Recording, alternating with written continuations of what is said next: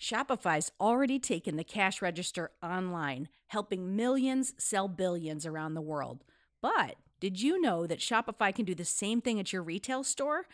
Give your point of sale system a serious upgrade with Shopify. Shopify POS is your command center for your retail store. From accepting payments to managing inventory, Shopify has everything that you need to sell in person.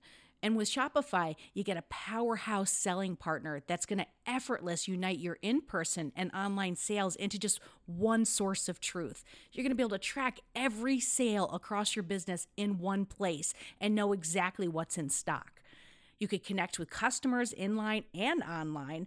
And Shopify, it's going to help you drive store traffic with plug and play tools built for marketing campaigns.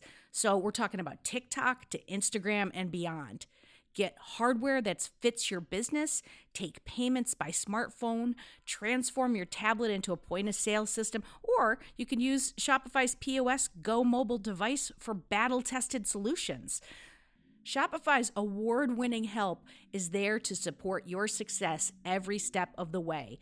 I say do retail right with Shopify. Sign up for $1 per month trial period at shopify.com slash headspace. That's all lowercase. So you're going to go to shopify.com slash headspace to take your retail business to the next level today. I'm going to say it one more time. Shopify.com slash headspace.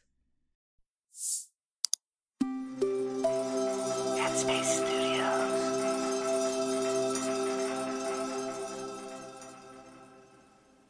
Hi, I'm Dora, and welcome to Radio Headspace and to Friday. Here's to us to making it to the end of the week. So, I was reading a book the other night before bed by African shaman Malidoma Somé, and he says each person is born with a destiny, and he or she is given a name that reflects that destiny.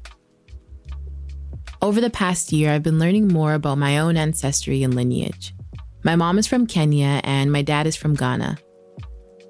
They both immigrated to Canada over 30 years ago, but still have held on to certain cultural traditions, and one of those things was the way that they named their children.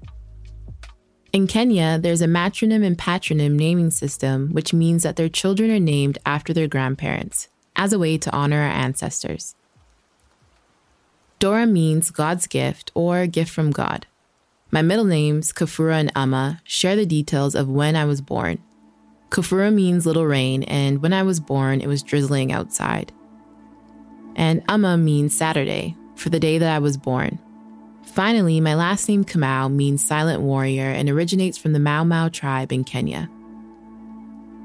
Growing up with two immigrant parents wanting to create the best life for their children, we had to assimilate.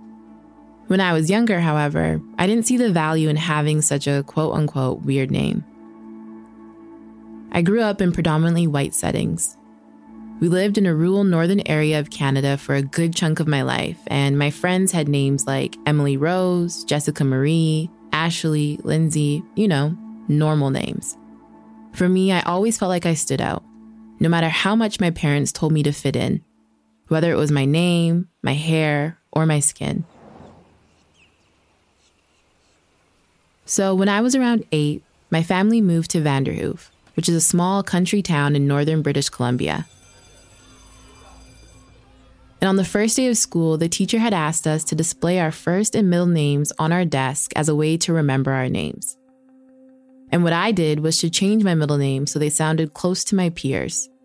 I dropped the Kafura and turned Amma into Emma, and this is something that I started to do for quite some time after that.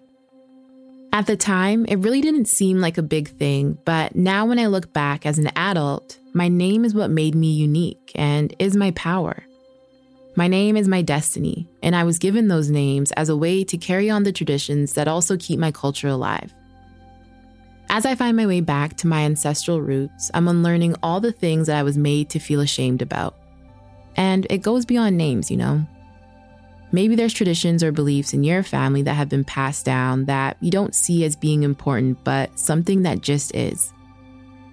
I encourage you to get curious and learn about the meaning of your own name and see if there's a story behind it. And also see if the story is a part of your destiny. Even when we think of something like meditation, this isn't a practice that just began a few years ago. This has been passed down for hundreds of years.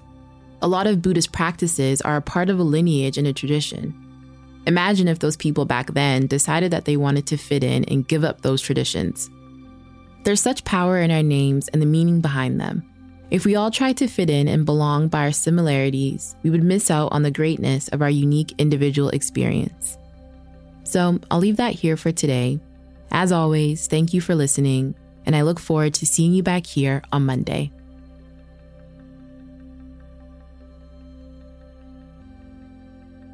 For more amazing mindful content, download the Headspace app today.